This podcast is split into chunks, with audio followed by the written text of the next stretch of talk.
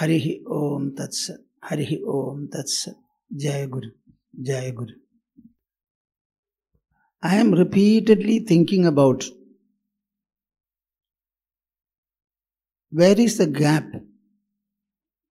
in the matter of building up one's own strength, one's own connection, and one's own purity. See, religious life is very common and also quite popular, pronounced in the country. There, people always look at an invisible God. Many people go to the temple, holy places. They think by going there, either a blessing will be had or even a correction can be effected. But when you come to spirituality, no such going to a place is ever thought of or allowed. Spirituality clearly distinguishes itself in this. One has to look into his own within and bring about whatever correction, enrichment, elevation, and fulfillment he wants. He has to churn it out from within himself. Our mind is not a trifling affair. It is something very profound, great, deep, and vast. To make this point understood is the entire spiritual philosophy. In the Yoga Vasishta Ramayana, which embodies a discussion that lasted for 18 days in the palace of Ayodhya, you will find only one subject. It is the subject called the mind, human mind.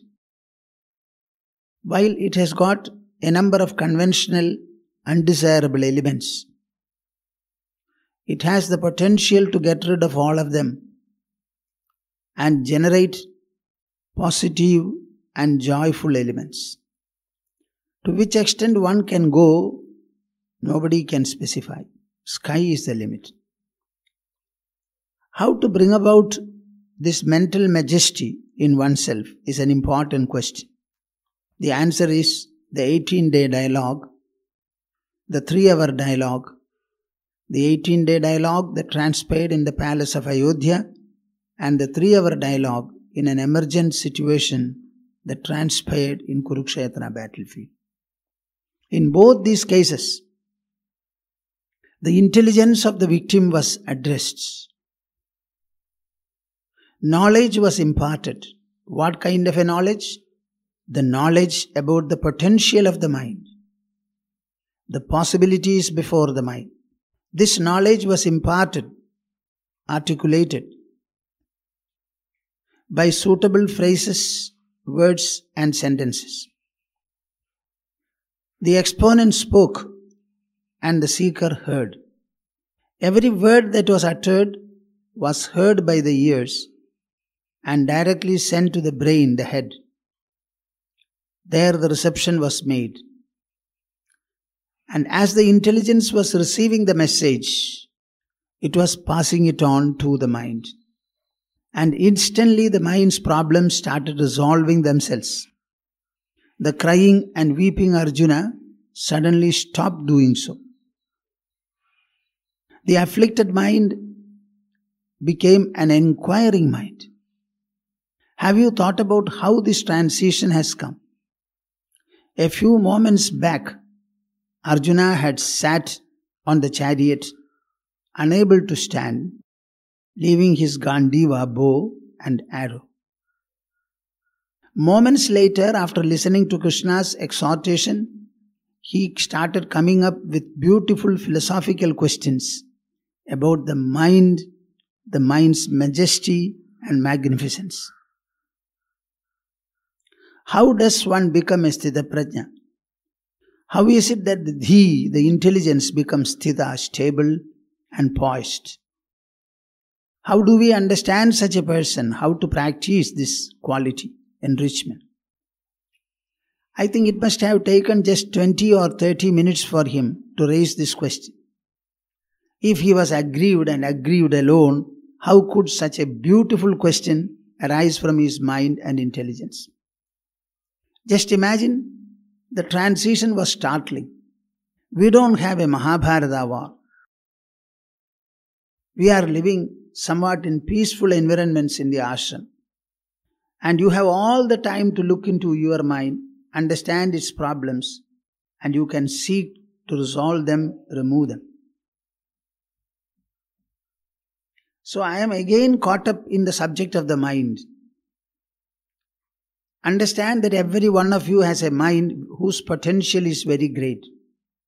If you are suffering, it's only because of the conventional victimized fate of the mind. Understand that this fate is subject to transition. A physical scar, even when healed, may leave a mark. Mind is not matter, nor is it biological. Therefore, any kind of a scar on the human mind can be completely overcome. Somebody told me something. My upbringing was not right. My parents treated me badly. I was denied so many benefits when I was a child, when I was adolescent. Why do you want to relate all these useless stories? You were X, you were Y. I agree. What do you want to become now? Speak about it. The treatment that was meted out to you when you were a child 10 or 15 years back, its impact and effect were right then. Maybe it remains as a scar. I am now telling you that it's not a physical scar on the body, it's a mental scar. And by right thought process, right emotional process, right spiritual process, all that can be simply dropped and the mind will start becoming lustrous, brilliant. For that, what is required? Thoughts of this nature are required. It is not lamenting over the past, it is, on the other hand, rejoicing over the potential and possibility of the present. Now, will you undertake this transition from the notorious past to the encouraging present, the prospective future? This does not require wealth, treasure, external. It requires only the treasure of readiness, the treasure of assimilation, the treasure of confidence and hopefulness. All these are inner and mental in nature. I feel very much tired when I hear that, oh, I had this, I had this, I am unable to, I am unable to. If you understand that an ill treatment had been given to you, just understand it. The effect of the ill treatment I will overcome. It was somebody ill treating me some time in the past. What does it have to do now? I will be a different person. I will not ill treat anybody. And the effect of somebody's ill treatment, I will not allow it to follow me. My dear mind, you are not to be victimized by the memory of the past. You have to be encouraged by the possibility of the present.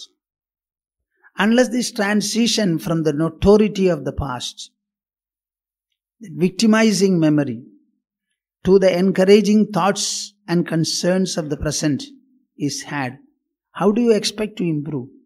So I sometimes wonder for this, you need not and you cannot run to a temple.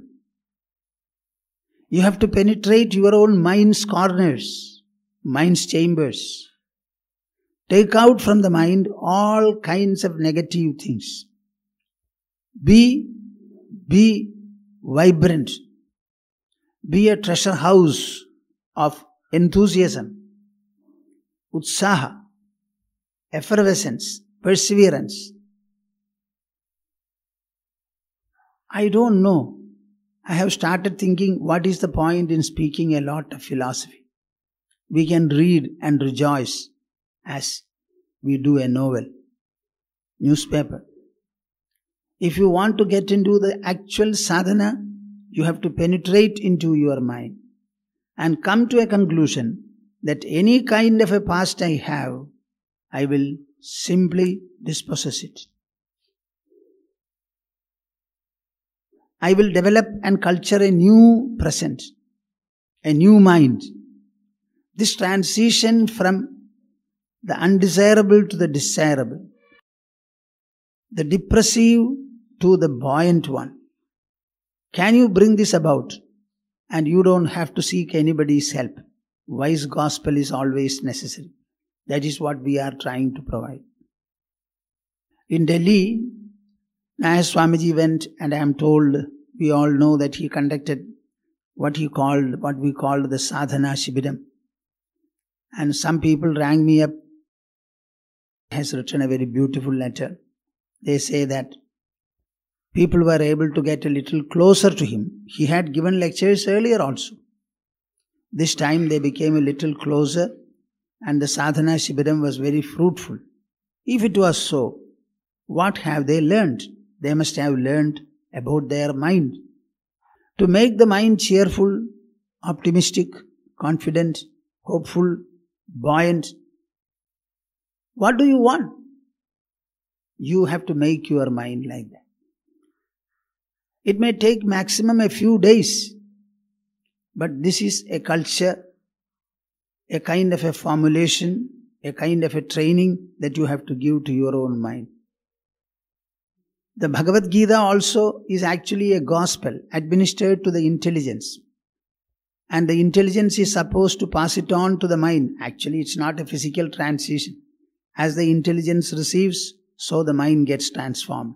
It's an automatic process. When you feed your stomach, the entire body gets nourishment.